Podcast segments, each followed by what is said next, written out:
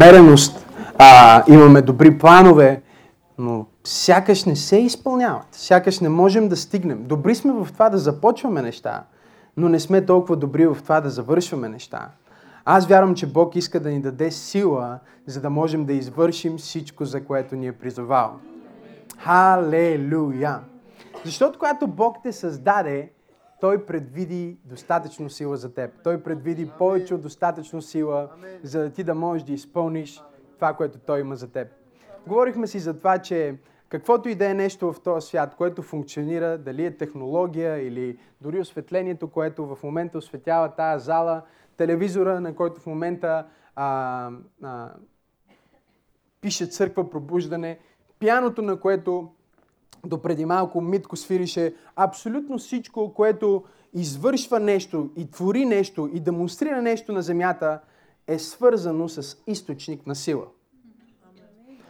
И за да телевизора да може да предава картина, трябва да е свързан, щепсела трябва да е включен, някой дали ме чува тази вечер в тази църква, към системата, трябва да е включен в енергийната система, за да черпи енергия, чрез която да извърши това, за което е, е бил създаден. Виждате ли, този телевизор е предвиден да е включен. Тук ли сте тази вечер или не сте? Той е предвиден да прави това, което прави. Но точно заради това, тези, които са правили този телевизор, са му пуснали тук един кабел. Защото чрез този кабел влиза енергия, която кара телевизора да извърши това, за което е бил създаден.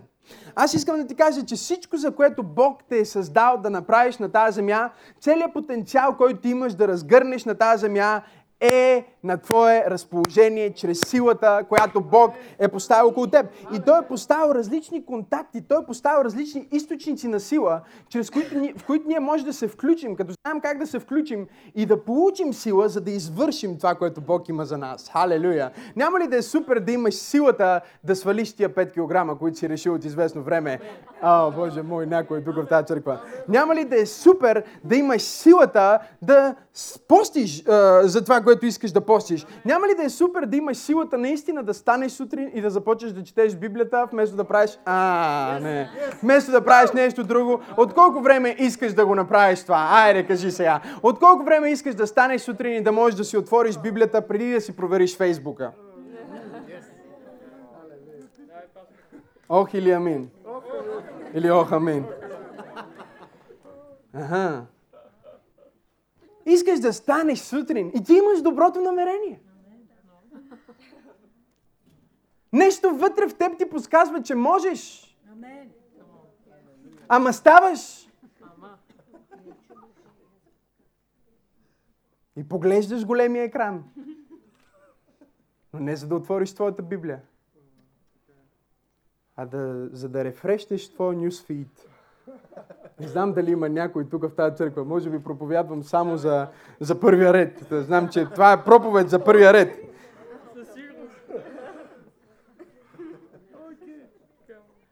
Има сила за теб, за да извършиш това, което е в твоето сърце. Всичко, което трябва да направиш, е да можеш да се свържиш с източника на сила и да знаеш откъде можеш да черпиш сила. И миналия път говорихме за това, че има сила в твоята слабост. Халелуя! Че Бог направи нещо с тебе. Той те направи под прикритие. Той скри неговата сила в привидно слаб съд. До такава степен, че дори дявол не вярва, че ти можеш да успееш.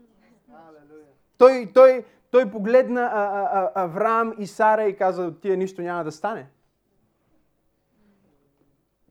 И точно заради това Бог избра тях, защото Бог избира хора, които са напълно в съзнание с техните неспособности, но също така знаят как да предадат техните слабости на Бог, който е силен и този Бог, който е силен, да обърне тяхната слабост в сила. Алелуя!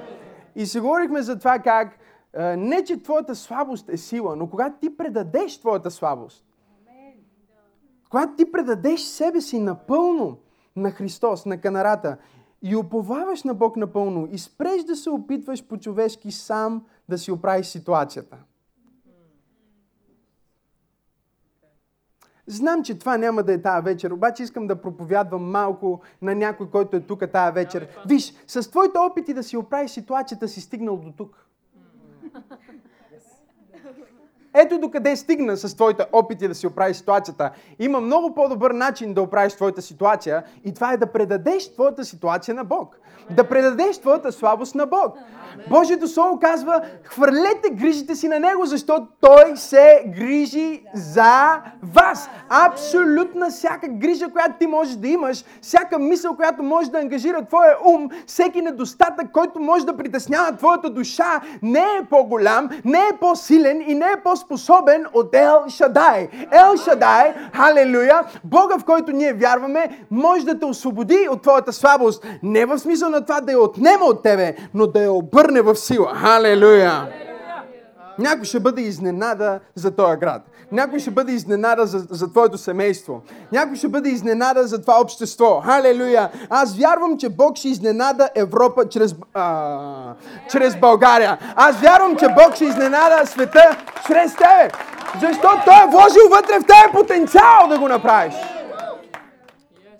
Ще ми помогнете ли там отзад да проповядвам това или ще стоите просто така? Имам нужда от малко помощ, някой нещо да ми каже. Давай, пасторе, кажи нещо. Давай, да. Окей, окей, окей, окей, добре. Предай себе си на Христос. Предай своята слабост на Христос и Той ще обърне в сила.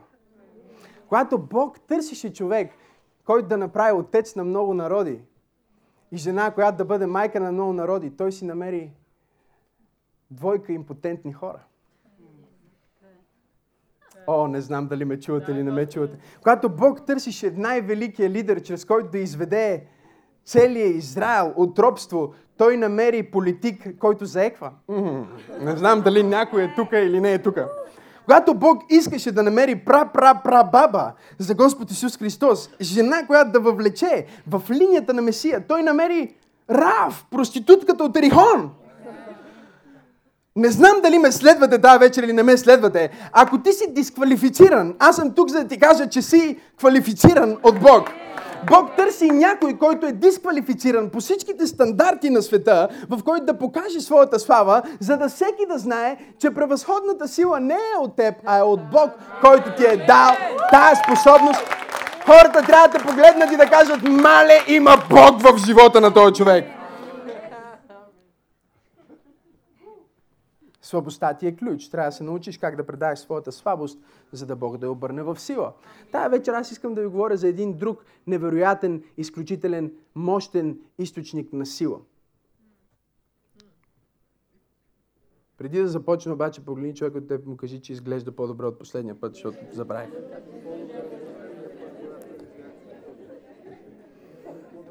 Кажи, изглеждаш по-добре.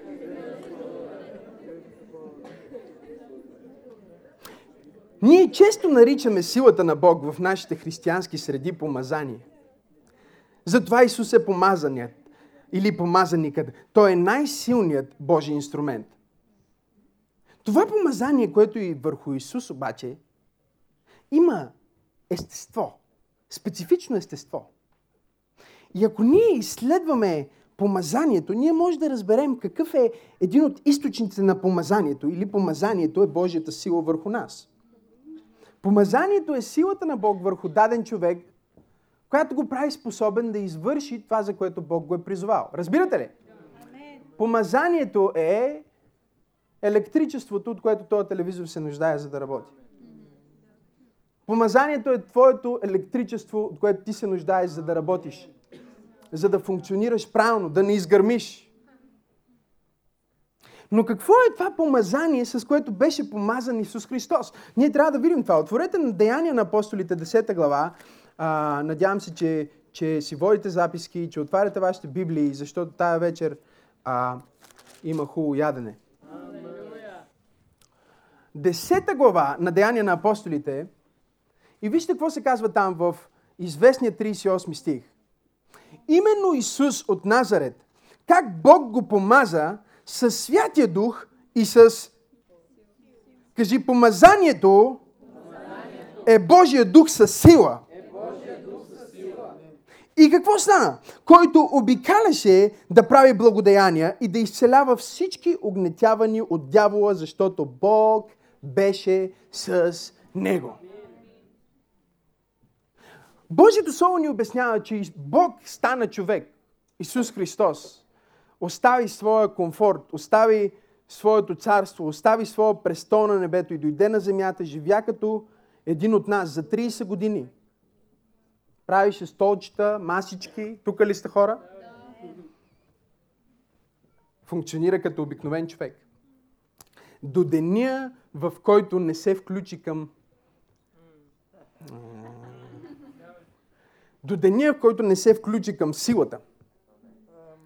В деня, в който Исус се включи към силата, деня на Неговото кръщение, деня, в който Святия Дух дойде върху Него, деня, за който говори тук, Той стана Исус Христос. Или Исус помазания. Ние се наричаме християни, защото вярваме, че сме помазани. Христос означава помазан или силен в Бог. Някой, който има божествена способност и енергия да извърши от Бога дадена цел. Християнин означава пома... А, Боже мой. Някой, който е получил сила от Бог, божествена енергия, за да извърши Божията воля на земята.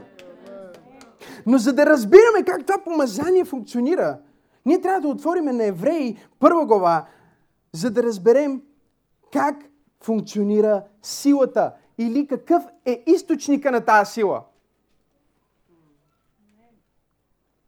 Защото си говорим за източници на сила. Как да се включим към източника на сила. Как да имаме сила за живот.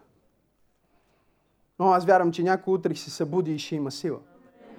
Аз вярвам, че някой ще отиде на работа с сила. Вярвам, че някой ще отиде на училище с сила. Някой ще върви по улицата и хората ще го погледнат и ще кажат, той човек върви като някой, който има сила. Евреи, първа глава, 9 стих, говори за Исус Христос и обяснява какво е помазанието върху неговия живот. Какво е естеството на помазанието? Евреи 1.9. Възл... Възлюбил си правда и си намразил беззаконие. Затова Боже, Исус Христос, Твоя Бог те е помазал с миро, помазание на радост повече от всички Твои събратя. Тоест това, което генерира помазанието върху живота на Исус, е радостта в Господа. О, Боже, не знам дали съм правилната църква, може би съм сгрешил църквата. Казва миро на радост или миро, което излиза от радост. Миро, което се произвежда от радост. Твоята сила идва от... А, Боже мой. Идва от радостта в Господа. О, имам нужда някой да се зарадва в тази църква. Вижте какво казва Притчи 17 глава 22 стих. Притчи 17-22. Весело сърце е благоприятно лекарство, а унил дух изсушава костите. Отворете на притчи, искам да, да ви покажа това. Нека да отидем, защото цялата тая глава притчи, Боже мой, няма да четем цялата, но просто е благословение. 22 стих на 17 глава на притчи. Веселото сърце е благоприятно лекарство. Кажи лекарство. А унилият дух изсушава костите. Кажи болест. Това ни говори за това, че състоянието на нашето сърце определя нашето здраве. Не знам дали вие ме следвате или не ме следвате. Учените днес потвърждават и откриват и препотвърждават, че 90% от болестите, които ние имаме на тази земя, са на основата на стрес. Те са на основата на притеснение. Те са на основата на страх. Те са на основата на хормонален дисбаланс, който отново се произвежда от стрес, от неспокойствие, от неспане. Всички тия болести и немощи и, и, и болки в ставите, в костите, всичките тези проблеми в тялото се произвеждат от липсата на радост. Амен. Вижте какво ни казва 17 глава, първи стих. По-добре е сух залък, залък и с него мир, отколкото къща пълна с пиршества. Пиршества там, оригиналната дума за пиршества там е жертвоприношения. И то жертви, които са жертви на благодарение. Това са жертви, които са жертви на служение. Същата дума се използва в Левит, за да се говори за жертва, която се принася за опрощаване на грехове. Тоест, това, което Божието Слово ни казва, е, че ти може да имаш пълен дом с жертви и да имаш служение. Не знам дали някой ме разбира. Можеш да изглежда, че имаш служение. Изглежда, че постигаш нещо. Изглежда, че правиш нещо в живота. Но всъщност, ако нямаше нищо и имаше само радост, не знам дали някой ме следва в тази църква. Ако ти нямаше абсолютно нищо друго, а имаше само радост, с един сух залък, това щеше да е повече от всичките ти жертви и всичката ти фалшива религиозност и продуктивност. Когато дяволът те атакува, той не те атакува непременно в областта на твоето служение. Той не те атакува непременно в областта на твоя успех. Защото успех е нещо много недефинирано. Успех е нещо, което е нещо много нереално. Успех е нещо, което е много относително. Успех е нещо, което е много непостоянно и неопредел... Е, не може да бъде определено. Това, което е успех за мен, може да е провал за теб. Не знам дали ме следват, дали не ме следват. И най-опасното нещо в живота на един човек е да е публичен успех – и таен семейен провал. Не знам дали има някой в тази църква, който ме следва. Най-нещастното нещо за един човек е да има хубава кола, м- да има хубава жена, да има хубав апартамент, да има добър баланс в банковата сметка и когато се прибере да каже, и не искам да виждам. Не знам дали ме следвате или не ме следвате. Може би вашите домове, вие не сте виждали такива неща, нали? Вие сте святи и всичко е наред. Истинско нещастие е да можеш да си позволиш най-скъпата вечеря и да нямаш радост. Вижте, нещастието се промъква насякъде. Нещастието може да се промъкне в дома на милионер и може да се промъкне и в дома на бедняк. И без значение какъв успех имаш и какво постижение имаш или до какво ниво си достигнал в живота – ако ти нямаш радост, ти си изгубил битката. Вижте какво ни казва Божието Слово. Веселото сърце е благоприятно лекарство. А унилият дух изсушава костите. Това означава, че дявола няма нужда да те разболее. Той просто трябва да отнеме твоята радост. Дявола не трябва да ти открадне бизнеса, той просто трябва да отнеме твоята радост. Той не трябва да ти разруши семейството, той просто трябва да отнеме твоята радост в твоето семейство. И в момента, в който той е откраднал това, ти се превръщаш в публичен успех, който всъщност е личен провал.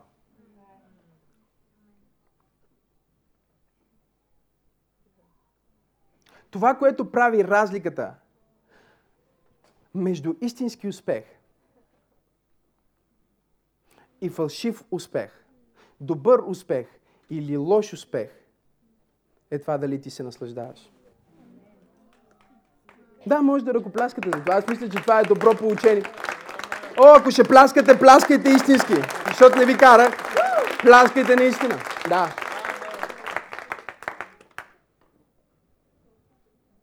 Какъв смисъл от дрехите?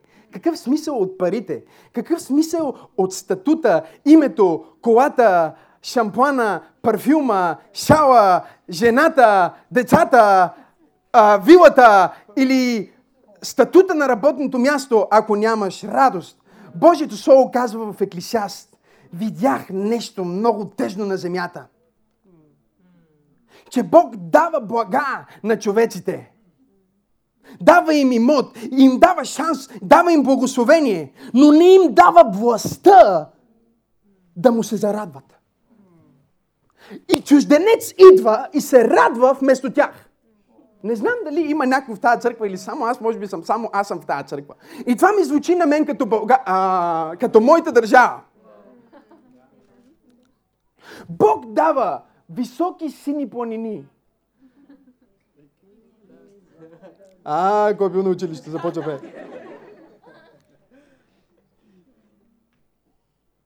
Единствената държава, в чието хим се пее, че е земен рай. Е рай, на който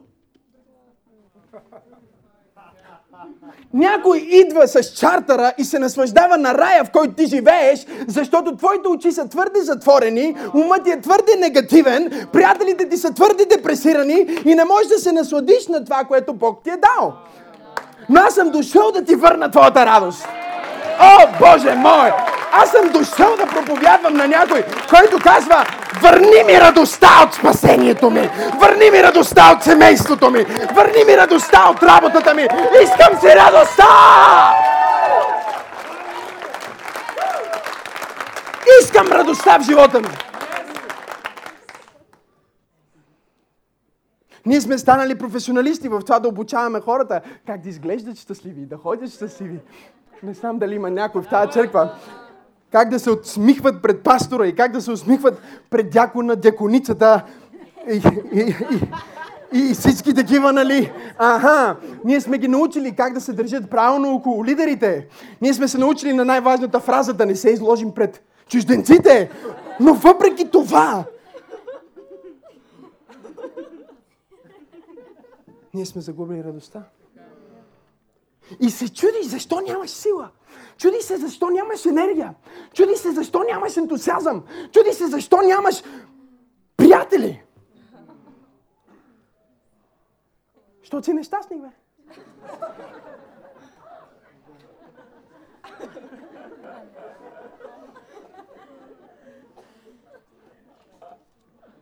Нещастник, нещастлив. Щастието ти е отнето. Липсва ти щастието. Не защото нямаш причина за щастие, но защото дявол е успял да те излъже. Че само ако постигнеш това, тогава може да бъдеш... Само ако си купа този костюм, тогава аз мога. Само ако имах тая кола, тогава аз мога. Само ако имах 5000 лева заплата, тогава аз мога. Само ако премиера беше друг или комшията ми беше друг, само ако се бях родил в, в, в друго време, ако се бях родил в друга държава, ако, ако, ако, ако, ти имаш хиляди извинения, защо си нещастен.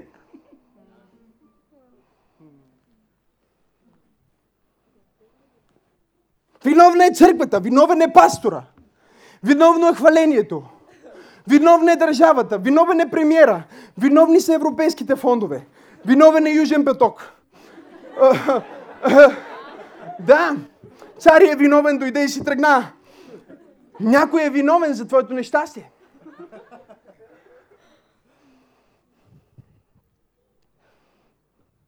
Ти трябва да разбереш, че истината на Божието Слово е точно обратната на истината в този свят. Светът чака да достигне до дадено място, за да се зарадва, а ние се радваме, за да стигнем до... А, Боже мой! Светът чака да получи признание, за да се зарадва, а ние се радваме и затова получаваме признание. Защото добрите неща идват при хора, които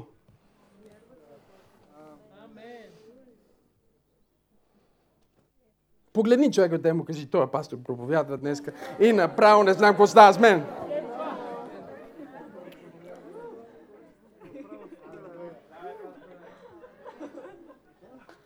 А веселото сърце е лекарство. Чувате ли ме? Веселото сърце е лекарство. Казах, че веселото сърце е лекарство. Веселото сърце е лекарство. Искаш да се излекуваш от тази болест? Веселото сърце е лекарство. Искаш да имаш повишение в твоята работа? Веселото сърце е лекарство. Искаш децето ти да е по-добре? Веселото сърце е лекарство.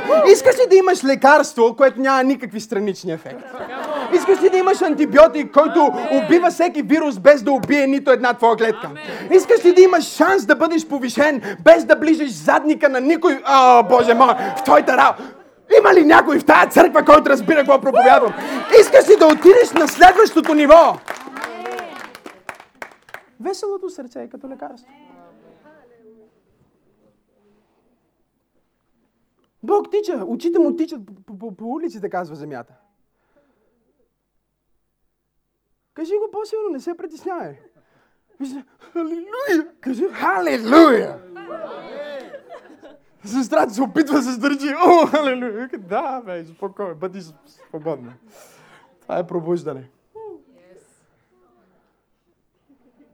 Веселото сърце е лекарство. Бог търси някой, който върви по улицата и се усмихва без причина.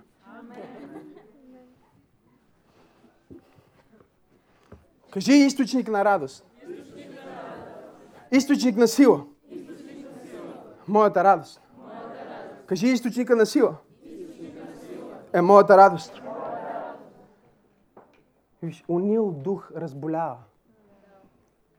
Изсушава костите. Убива живота ти. Били ли сте с някой, който има всичките възможности да е щастлив и въпреки това не е? Спомням си.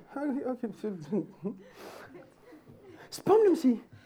Преди години майка ми работеше за едно много богато семейство в Гърция. Беше техен домашен прислужник.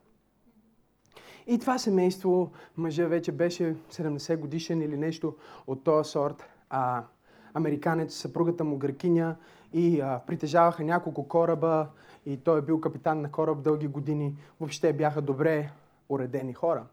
И си спомням, майка ми се прибра покрай едни празници, за да прекараме празниците заедно. И ми донесе една картичка от тях и вътре имаше 50 евро. И на картичката имаше тяхна снимка.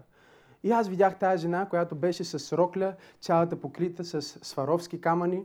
А, бяха се снимали пред някакъв Мерцедес.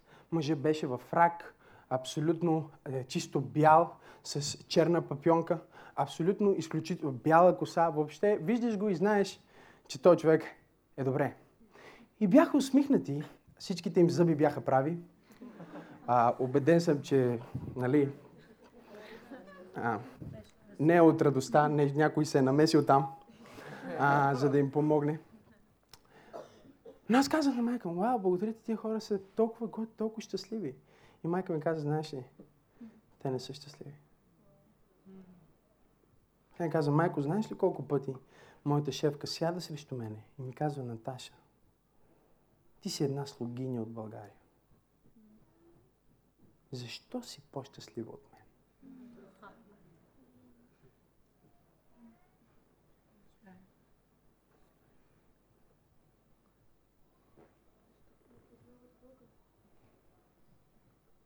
Аз написах едни, едни стихчета.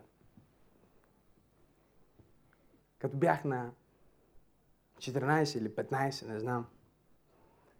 Защото хората се ме питаха защо съм усмихнат. Аз живеех без електричество. Не знам дали има някой, който иска да чуе малко моята история тази вечер, тази чака. Аз живеех без електричество.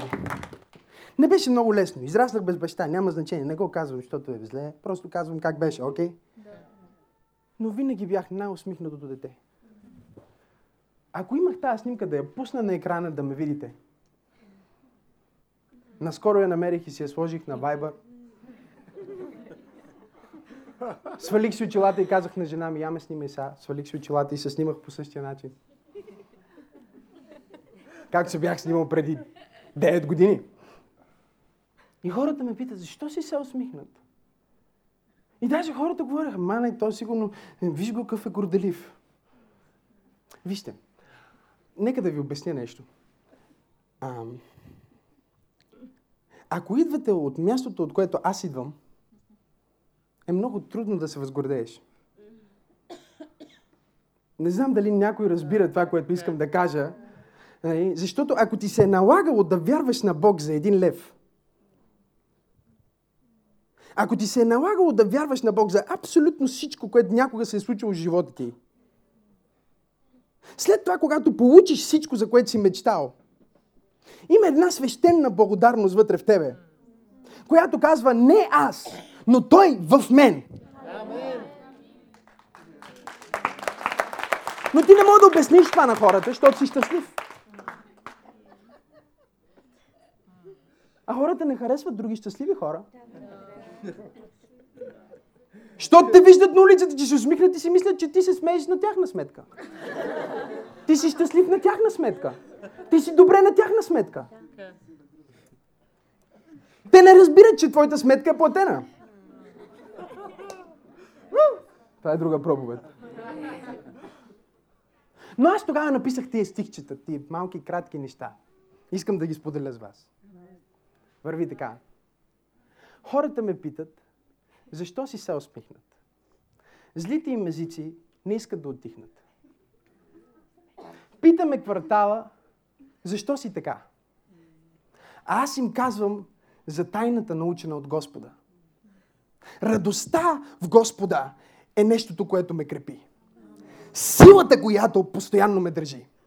Когато аз падам, ми казва я стани. Продължи и дявола смъжи. Аз имам радост, алелуя, която света не ми е дал. Аз имам радост, която парите не са ми дали. Аз имам радост, която костюма ми не ми е дал. Аз имам радост, която излиза отвътре. О, алелуя!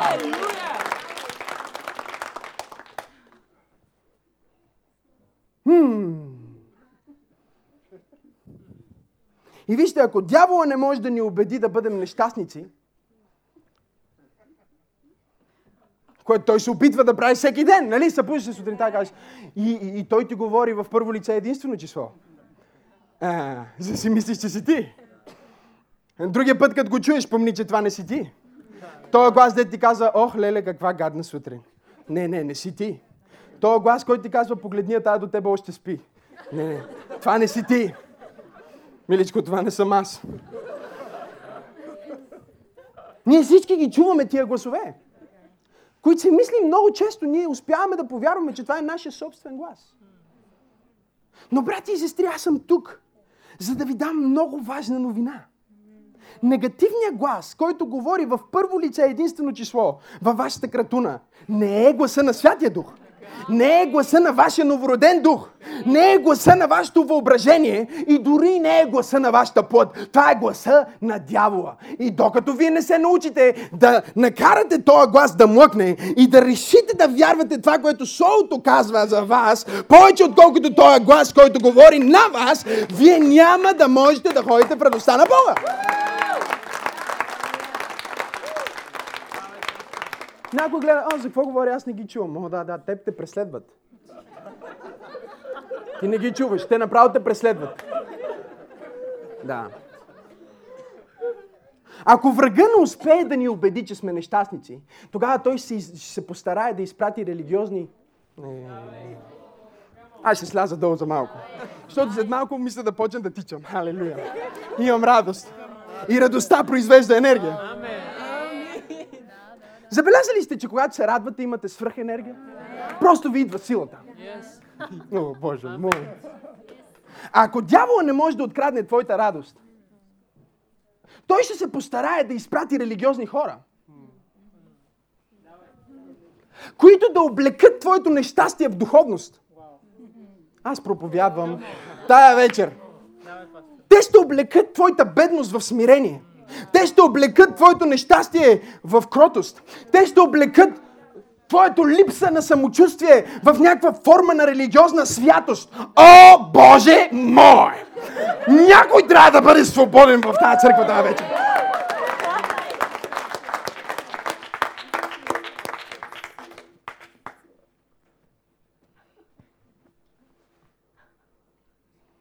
Що си толкова щастлив? Що си толкова усмихнат? Ела за малко, ела, ела. Нека ти обясня как звучат религиозните хора, за да ги познаеш, като ги видиш. Е, хубава риза. Вие там, нали, просперитета, гладните деца. А? Максим Асенов, той ти е духовен баща, нали? Е, какъвто е бащата, такъв е сина. Ти обувки колко струват? Знаеш колко чифта обувки ще да си купиш за тия пари? Що не си купи по-ефтини? Той дори не мога да ме разбере. Толкова съм го инфилтрирал, че той дори не разбира този език. Аз вярвам за църква, която дори не чува тия думи. Не мога да разбера. Какво каза? Какво? Защо нося Ралф Орен? Защото ми харесва. А, има ли някой в тази църква или няма никой? А, х, х, х, х, това х е. О, да, х е. Да, х, пише х. Като Христос. Те говорят така. Да, да. Много хубаво свириш. Само да не се възгордееш. А, не мислиш ли, че с прическата си привличаш внимание към себе си? Трябва да привличаш вниманието към Исус, братко. Не към себе си. Ти ще привлечеш точно толкова внимание към Исус, колкото можеш да привлечеш към себе си. Нека хейтерите мразят за това, което тук що ти казах. Точно толкова очи, колкото могат да зяпат тебе, могат да видят Исус. Защото единственото място, на което хората могат да видят Исус си ти. Спри да се обясняваш и спри да се оправдаеш. Защо хората виждат Исус в теб? Що те преследват? Що те харесват? Що те следват и що говорят за теб? Що си готин, бе? Бог те е помазал. Дал ти е радост, дал ти е смирение, дал ти е помазание, дал ти е богатство, дал ти е мъдрост. Аз отказвам да се оправдавам, че съм благословен. О, Боже мой! Аз отказвам да се оправдавам! Знаеш ли защо? Защото аз не съм благословен за твоя сметка. Нито съм благословен заради теб. Напротив, аз съм благословен въпреки теб. Да, аз съм благословен въпреки теб. Аз съм благословен въпреки всеки, който не иска да съм благословен. Ти си благословен въпреки хората, които не искат да бъдат. Виж, всичко, което трябва да направиш, за да минеш от едната страна на линията, която се дразни докато проповядвам сега, от другата страна, която се радва докато проповядвам сега, е да кажеш, Боже, приемам Твоята радост и Твоето благословение. Това е всичко, което трябва да направиш. Аз имам нужда от трима човека, които да го направят в тази църква сега.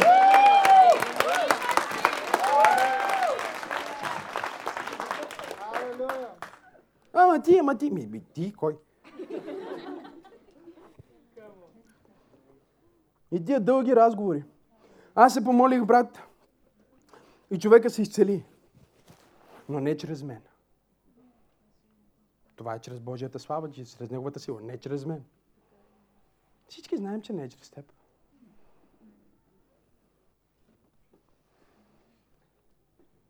Ще ви обясня след малко как да функционирате в радостта. Но първото нещо, което трябва да направиш, е да се пазиш от религиозни хора. Знаете ли какво се казва в Еклисиаст?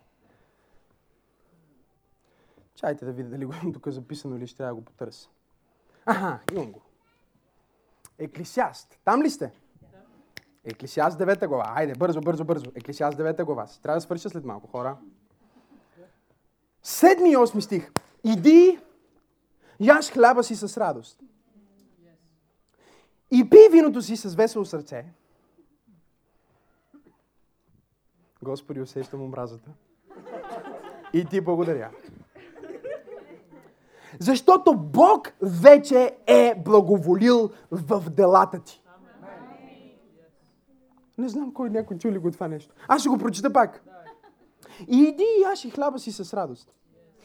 И пий виното си с весело сърце, защото Бог вече е благоволил в делата ти.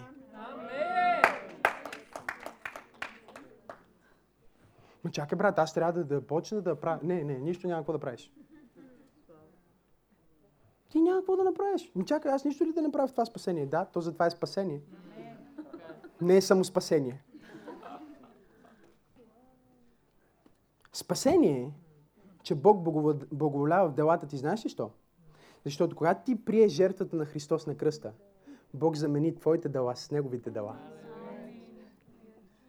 И понеже сега Той взе твоите дела на грях, а ти взе Неговите дела на праведност, всичко, което Бог вижда, е благоволение. И той казва, знаеш какво, иди да хапнеш и да пинеш и гледай да се веселиш малко, защото аз вече изпратих моя син, той плати цената, освободи те от греха, даде ти бъдеще, даде ти надежда, няма какво да правиш, просто трябва да го приемеш. Но религиозните хора се чувстват, че трябва да направят нещо. Да заслужат. Какъв е моя дял? Ти нямаш дял. Точно за това се нарича изкупително дело. Защото ти нямаш никакъв дял. Вижте, Неемия се захвана с нещо изобително. Заедно с Ездра, двамата решиха да направят нещо абсолютно откачено, ненормално и невъзможно. И когато те решиха да го направят, целият ад се изправи срещу тях. Защото когато ти следваш Божия призив и когато ти искаш да служиш на Бог, не си мислиш, че всичко ще бъде окей. Okay. Някой казва, нищо не е окей, okay, значи не е от Бог. Не, нищо не е окей, okay, значи 100% е Бог. Ти да не си мислиш, че а, когато следваш Божията воля и всичко ще се подреди. Всичко ще ти падне на, на както трябва. Те искат да възстановят стените, искат да направят нещо прекрасно. Имат мандата и разрешението. Царя дава, ама падария, нали го знаете какво прави? И те започват да строят. И строят. И строят. И се чудиш откъде имат сила да строят толкова много. В едната си ръка държат мистрия. В другата си ръка държат меч. И защитават това, за което Бог ги е призовал. С всичката си сила. Всичко върви окей. Okay. Стената е почти завършена. И някой започва да чете Библията. Не знам дали някой ще ме хване.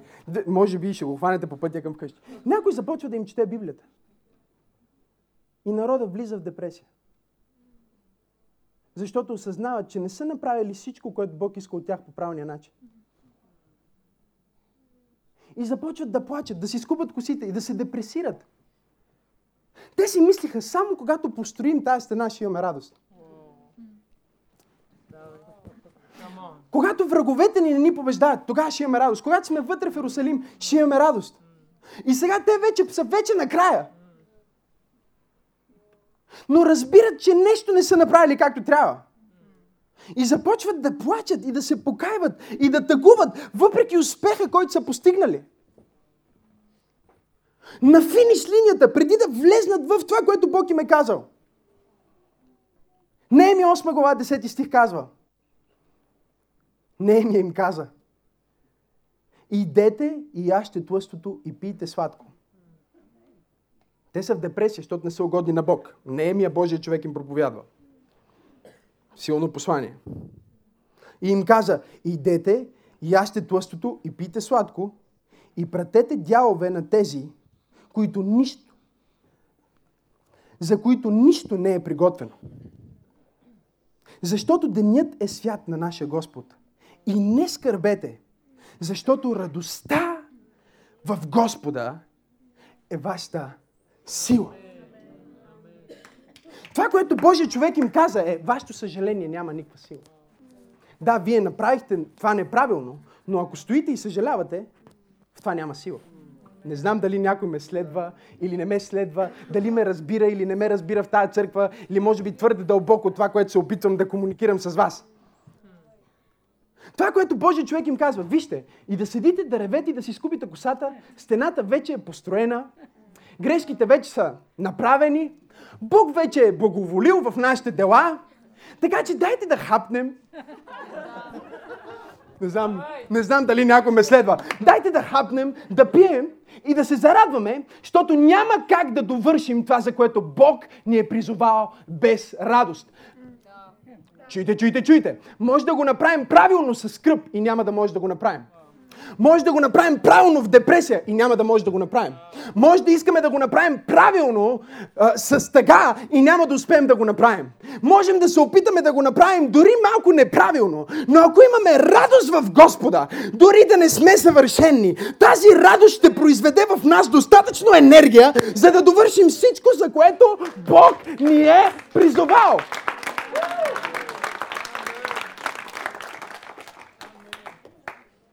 За да довършиш това, за което Бог те е призовал, имаш нужда от радост.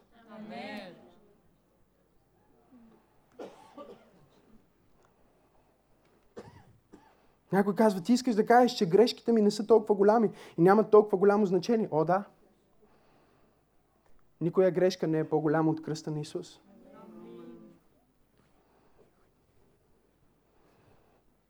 Съжалението е убиеца на радостта. Свършило е, бе, мина. Преди 20 години те остави Джоджо.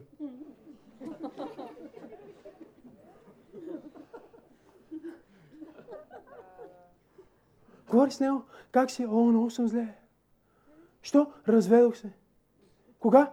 92. Още страдам. Какво става с теб? О, много съм зле. Най-добрият приятел му остави. Кой бе? Той почина вече, ама.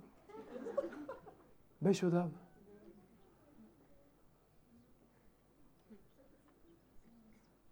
Радостта винаги е сега. Радостта никога не е в миналото. Радостта не може да бъде в бъдещето. Не знам дали някой ме следва, дали ме разбира или не ме разбира в тази църква. Радостта никога не е в бъдещето. Ако я отложиш за бъдещето, това бъдеще никога няма да дойде. Абсолютно.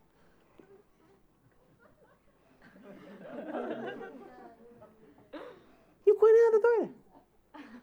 Това е като тия дрехи, дето си ги купуваш и стоят в... и хващат прах у вас и никой не си ги слагаш. Защото чакаш специалния момент. А, не знам дали има някой. Тук в тази църква. И след пет години се опитваш да влезеш това, са кой... Миличко, каква марка беше това? Дръж, ръ- ръкава ми пада.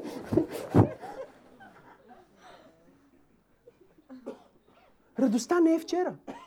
Радостта не е утре. Радостта е точно сега. Тя е точно в този момент.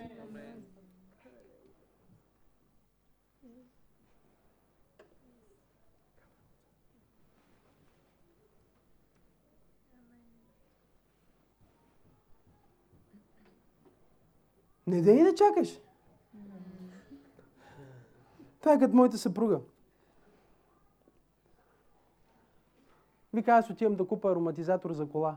Викам, ние нямаме кола.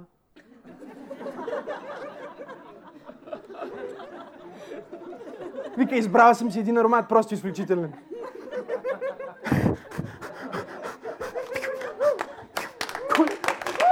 Къде сме сложили този аромат? В колата, бе? Коя кола? Къде?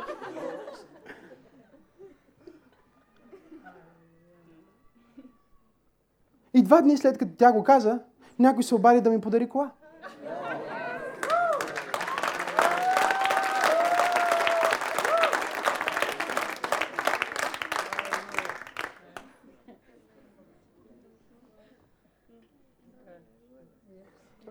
Радостта е сега. Радостта е сега. Радостта е сега. Радостта е сега. Сега съм жив и ще се радвам в Господа с цялата си сила. Халелуя! Защото съм жив сега. Давид каза, Боже, добре, защо ме пускаш да съм тъжен? Не искам да съм тъжен, защото ако умра, в гроба костите ми ще хвалят ли? Махни я тая тъга, за да мога да хваля сега, докато съм жив. Халелуя! Да ти издигна сега, да ти пея сега, да ти посвира сега. Халелуя! Да проповядвам за тебе сега, да обичам семейството ми сега, да давам на църквата си сега, да разширявам царството ти сега. Няма време за утре, нямам време да съжалявам за вчера. Сега е моя ден! О, Боже мой, днес е моя ден! Няма да чакам!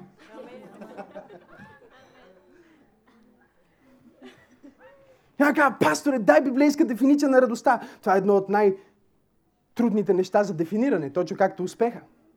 Но със сигурност тя предизвиква успех, а успеха не предизвиква радост. Това мога да ви го кажа със сигурност. Нека да ви дам една дефиниция на радостта, която аз мисля, че е доста изчерпателна и теологично правилна и много докосваща за всеки интелектуален ум, който иска да разсъждава и да приеме това послание тази вечер. Радост е дълбока сигурност в Божия суверенитет. Това е убеждение, че Бог е в контрол на всеки детайл в твоя живот. Тази сигурност ще те доведе до място на хваление.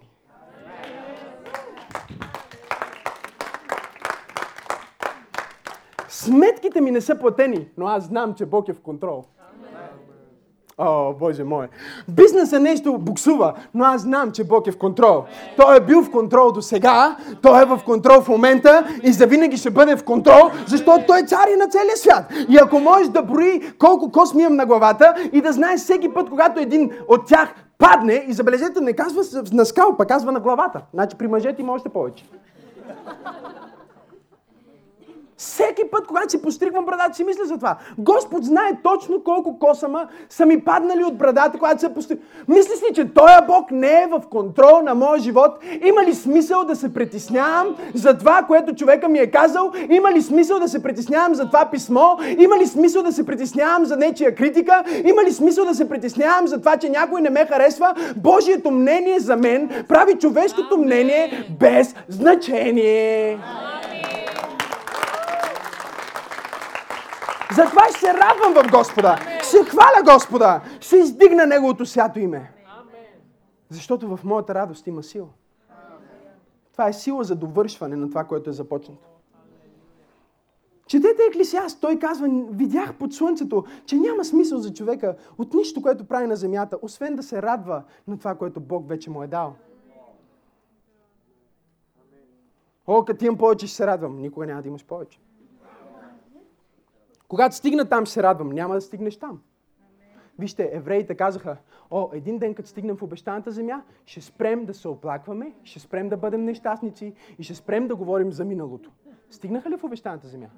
Не, Бог ги изчака да умрат и да се появи някой, който каже, слава на Бога, че се родих в пустинята.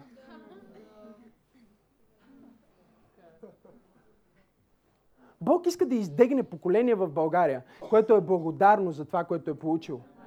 Което е с радост в сърцето за мястото, което Бог ги е довел.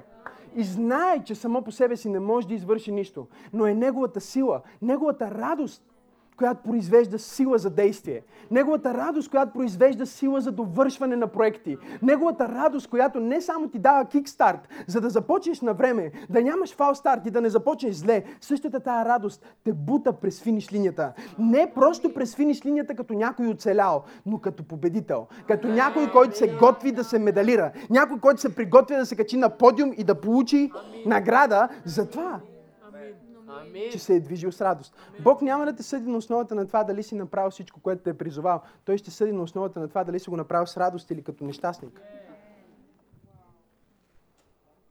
Още един пасаж искате. По-добре е живо куче, отколкото мъртъв лъв. Пасажи мога да ви дам цяла вечер. Това също е в Еклисиаст. Затова, че няма смисъл да имаш сила, да имаш вид и да не свършиш добре. По-добре да си малък, енергичен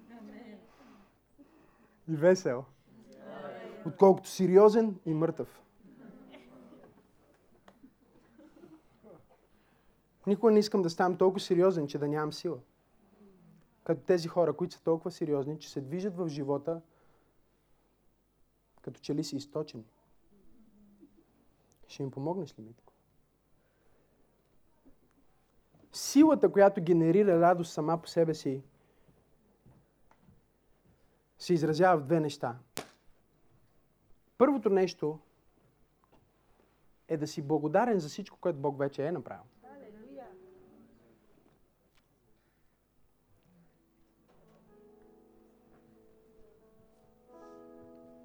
Защото сещаш ли се преди? Знаете ли какво трябва да направите? Това е нещо, което аз понякога обичам да правя. Отивам на място, на което си спомням, че съм бил супер стресиран и притеснен преди 7-8 години. И сядам там. И си говоря със себе си от преди 7-8 години. Отивам в парка, на тази пейка, и сядам и си спомням. Си казвам, о, виждам себе си там. Малкия Максим. И го виждам как се тревожи. Не се справих добре, ще успея ли, Бог наистина ли ме е призовал.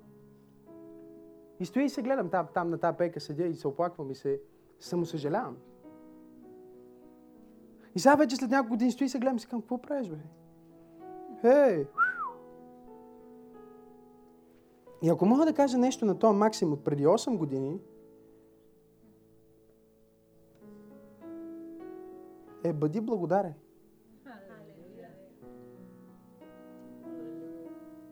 Не си толкова зле. Само ако знаеш какво ти предстои, ми иде да му кажа. Се срещни с всички генерали, за които си мечтава. Ще те молят да проповядваш тях, някой от тях. Автора на любимата ми книга ми пише всяка седмица по 4-5 пъти.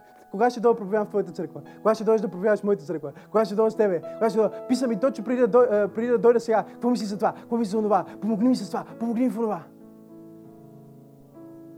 И да ми да застана до този малък Максим и да му кажа, хей, тук що чета Божите генерали, знаеш, че автора ще ти пише след няколко години, също иска да проповядва твоята църква, ама ти се чуеш дали го поканиш или не, защото си много готин.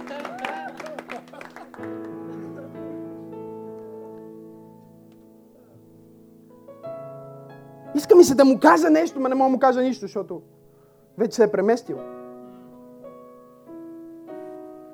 И тогава почвам си мисля сега за себе си. И да генерирам радост чрез благодарност. Втория начин, чрез който можеш да генерираш радост, успех, спокойствие, сигурност, е фокус. Да се научиш да фокусираш. Вижте какво ни казва Евреи 12 глава 2 стих. Като фокусираме на Исус, не знам дали някой ме чува в тази църква.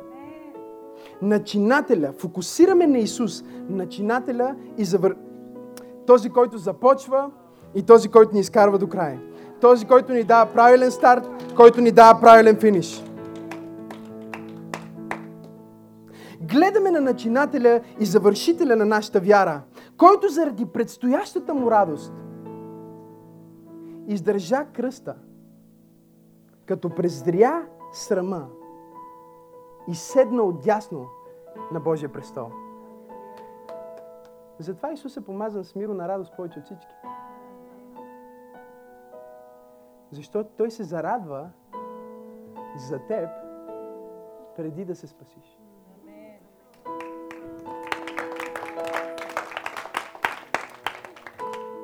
Докато умираше на кръста без никакъв гарант, че Жоро след 2000 години ще го приеме, той се радваше за Жоро. Той се радваше за Жоро. Защо? Защото Библията казва, чуйте, фокусирайте на Него, начинател и съвършителя на вашата вяра, който фокусира на радостта и презря се. Този пасаж говори за правилен фокус. Казва ни ние да фокусираме на Христос, защото Христос фокусира на радостта. Фокусирайки на Христос, точно както Той фокусира на радостта и презира срама, това, на което фокусираш, става важно и това, което е извън фокус е маловажно.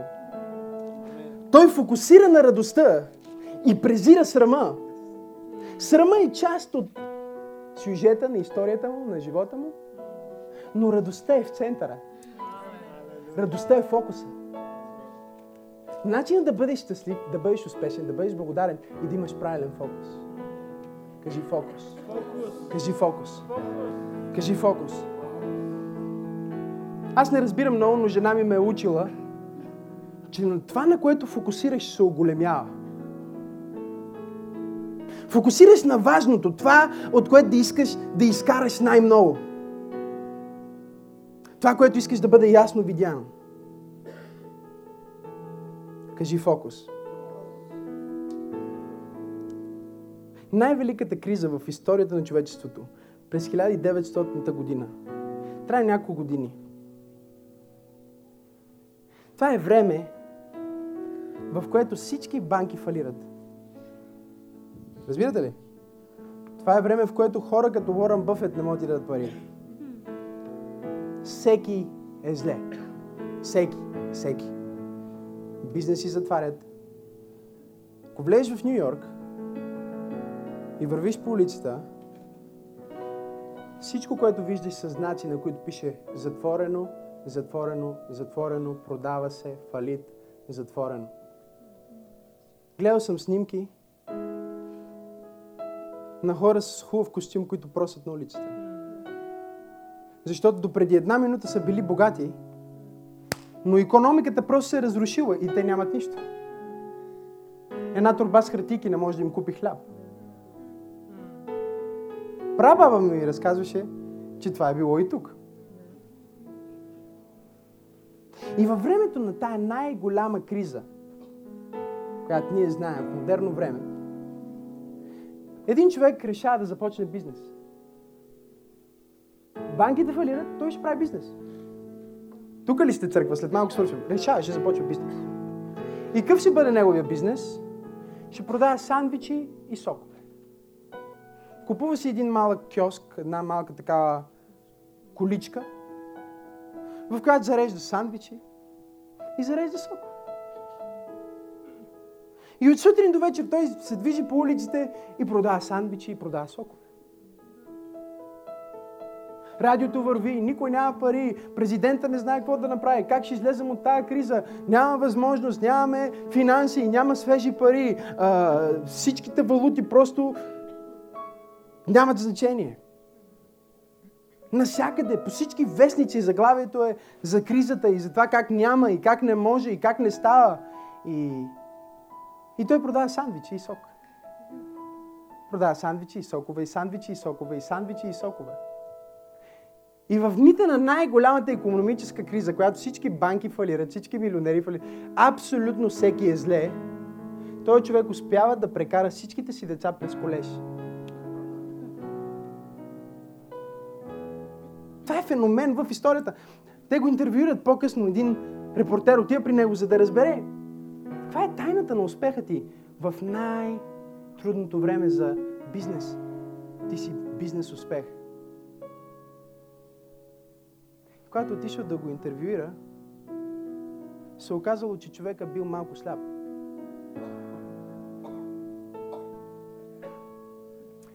И не можел да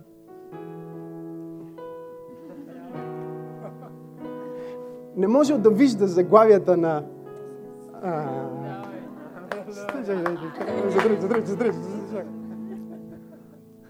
Той минава покрай банките, обаче не може да види, че пише...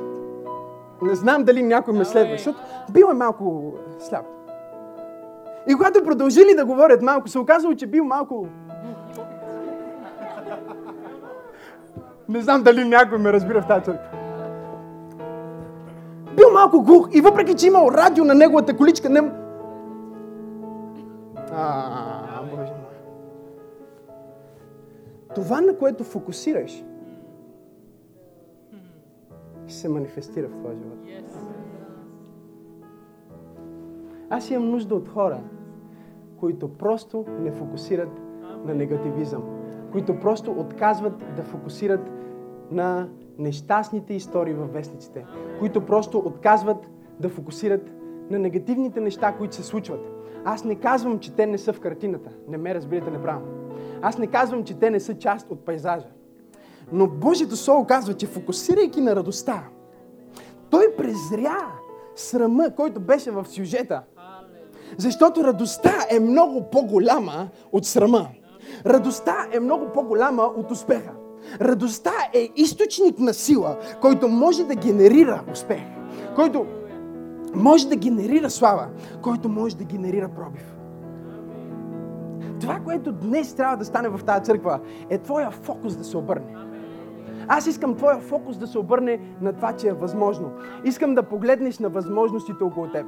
Искам да видиш всички прекрасни неща, които Бог ти е дал. Искам да видиш мястото, до което Бог те е довел и да си спомниш, Както аз направих наскоро.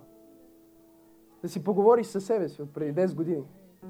Е спокойно, то апартамент, за който си скубеш косите, така и така ще го имаш, даже е по-хубав, отколкото си мислиш.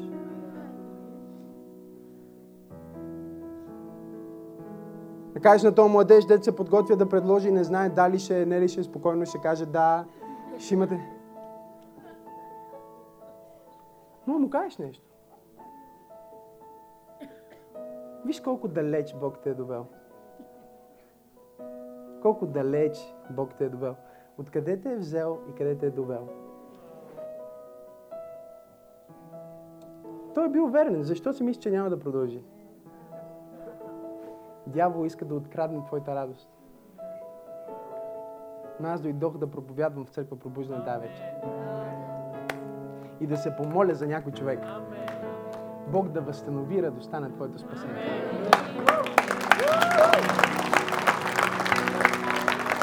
Не е радостта на твоя бизнес. О, знам, че ще, ще стане интересно сега. Не, не радостта на твоя бизнес, не радостта на твоя успех, не радостта от твоето образование, не радостта от твоите костюми, не радостта от това, което имаш, радостта на твоето спасение. Халелуя! Може да няма много, но съм спасен. Халелуя! Може да не съм най-красивото дете в квартала, но съм спасен. Може да не съм най-умният ученик, но съм спасен. Радостта, спасението ти, за която излизаш на работа и просто си кажеш, хей, от всички тия хора, покрай които минавам, аз съм спасен. Ако Исус дойде сега, дим, дим, дим, дим, дим.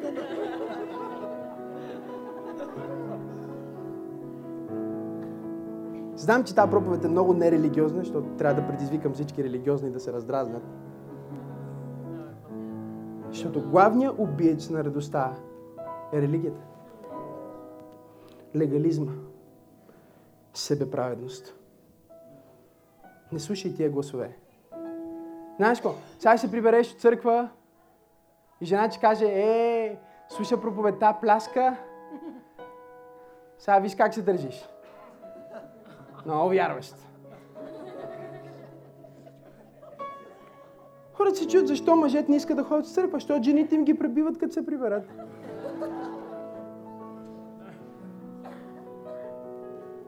Ей, много духовен пасторът те викна, чак те поздрави. Тебе те поздрави, тебе. Точно тебе. Ако знаеш ли какъв си, е, ти бе.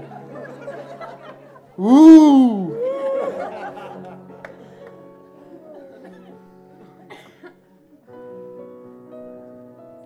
Аз искам да имам щастливи семейства в църква. Хора, които си, сега ще си хванат жената за ръка и си върват по центъра. Може да нямаш два лева в джоба, обаче.